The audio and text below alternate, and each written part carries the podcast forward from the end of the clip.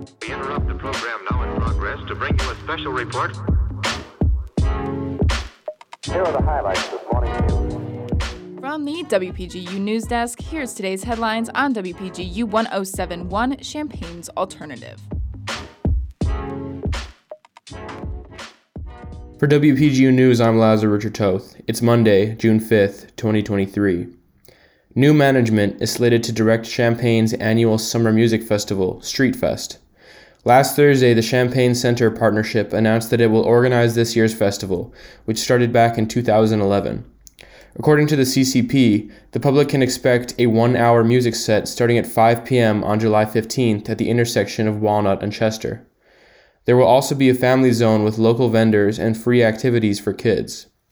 This year's festival will also feature a new competition, the Downtown Throwdown, where businesses can submit pork and mac and cheese dishes to be sampled by both guests and judges.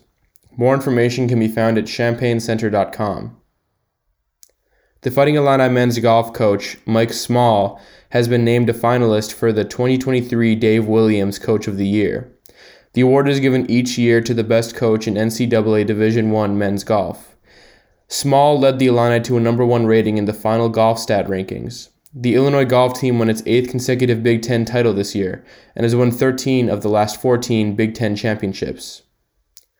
Illinois state lawmakers are expected to receive their second pay raise this year.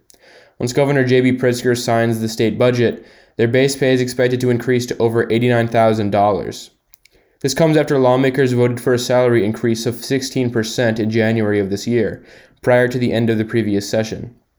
This new increase is required by law to keep lawmakers' salaries consistent with inflation, but lawmakers usually opt to leave their salaries the same. The decision to keep the pay raise caused no Republican lawmakers to vote for the budget. Some Democrats also voted against it. Contributing reporting for this newscast was provided by Bekah Douglas, Elissa Eaton, and myself. Our deputy news directors are Elissa Eaton and Caitlin Devitt, and our news director is Madison Holcomb.